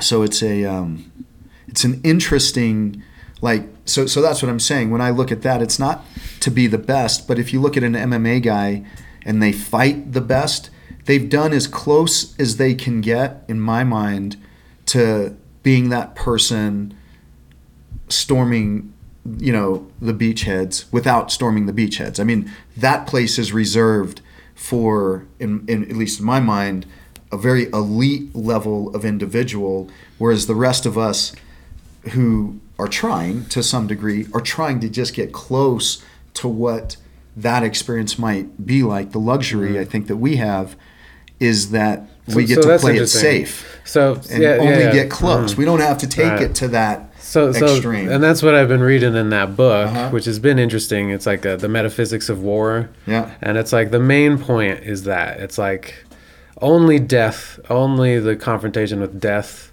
will like allow you that type of like spiritual height or something Mm-hmm. like that. And then you know, I mean, the problem with that book is it's written by a guy that was like somewhat tied to Mussolini and stuff like that. sure but, but i mean But uh, but and so someone either side can have those same experiences. yeah, experiences and and I, and I think the truth of the matter is is he like um, was trying to influence that era in a good way, and then like separated himself from those people and all that stuff at, at- later on. Um, and he was a warrior. He was in World War One, and um, uh, and so then that guy like com- uh, like comments some someone comments back you know the obvious thing is oh so those guys in the trenches with their toes being frozen off and their you know the horrible things. Uh, so there's that spiritual heights or whatever. And that's like the obvious um, way to to disreg- to to argue against that idea you know what i mean? Um, you know why why would that be necessary? And, and it's interesting how those two extremes exist there how like someone like a soldier could think of the best experience and maybe the worst, especially like those guys. Yeah. To see that kind of shit probably was also worst. Oh, I, 100%. right. You know. Like I don't Um, think any yeah. anybody who experienced anything like that Yeah. would look back and be like, "Oh yeah, that was that wasn't that hard." And it's also like the horror, like those are some may, may have been some of the worst wars. I don't know if that's true. I mean, Vlad the Impaler Yeah. impaled fucking Yeah, thousands. I of think people, all got wars done when you're them. fighting those battles are, right, you know, like- and how horrible they Yeah. Mm-hmm. can be, right? And yeah, but that that is, I mean, so maybe like that's like the Darth Vader thing. It's like Yeah. death, you know. Because it is The dark as fuck, yeah, with uh-huh. death, yeah. and that's what gets, that's what gives you that, you know, or maybe that's one thing that can give you that. Mm-hmm. Um, maybe there's other ways to get there. But I had a friend who would fight, and he, you know, would say, "You got to be prepared to die." He's like, "I'm prepared to die in the ring," and I'm, I had such a hard time with that, and maybe, but it's like, it's really difficult to say that when you know that that guy is in there to stop the fight and protect you, and within two milliseconds of him not being able to do that, mm-hmm. there's going to be corners jumping in. Mm-hmm. The chances of you dying w- are so low, it's hard to put yourself in those positions. It's, I think, got to be that real place where, you know, when when these guys are in the trenches or when they get into the battle and they recognize, holy shit, this is a fucking raging battle. There's like a very good chance you're not going to make it. You know what I'm saying? Mm. It's not like Yeah. the proverbial I'm ready to die, mm-hmm. you know, by getting into the cage. So, but so maybe Yeah. like again, there's like different levels of game, yeah. right? And in the end, football's really just like a, a fake war, Yeah. right? And mm. at least gives gets them close. I mean, I bet they get pretty close. But that's what I'm saying. Yeah, that's, like they get those. those moments, guys can know? get close. We have Right. the luxury of being able to get close Mm-hmm. without getting there. But that's still a level, and that's what I'm Mm-hmm. saying. You know, so somebody who's at those pinnacle levels, Mm-hmm. they're getting to a place, a closeness Mm-hmm. that I haven't come Well- close to. Well, let's bring it back know? though to the beginning of the conversation. Yeah. So I heard someone talking about how the reason we're like so into those games, like we might think it's like b- battle. We could say that's one way to look at it, and the other way to look at it is we're all watching people aim for stuff. Yep. They have like this goal that they have to shoot the thing between into. And and it's all that stuff we were talking about earlier. What it takes to like make a shot, the concentration, the um, and and then the word sin comes from that, right? To miss the mark, Right. It's like hamartia or something like that. Um, so the so to do good is to hit the goal, right? So in the end, that's also what we're doing. So it's not just like only, you know, this like facing death thing to and and the warrior mm-hmm. aspect.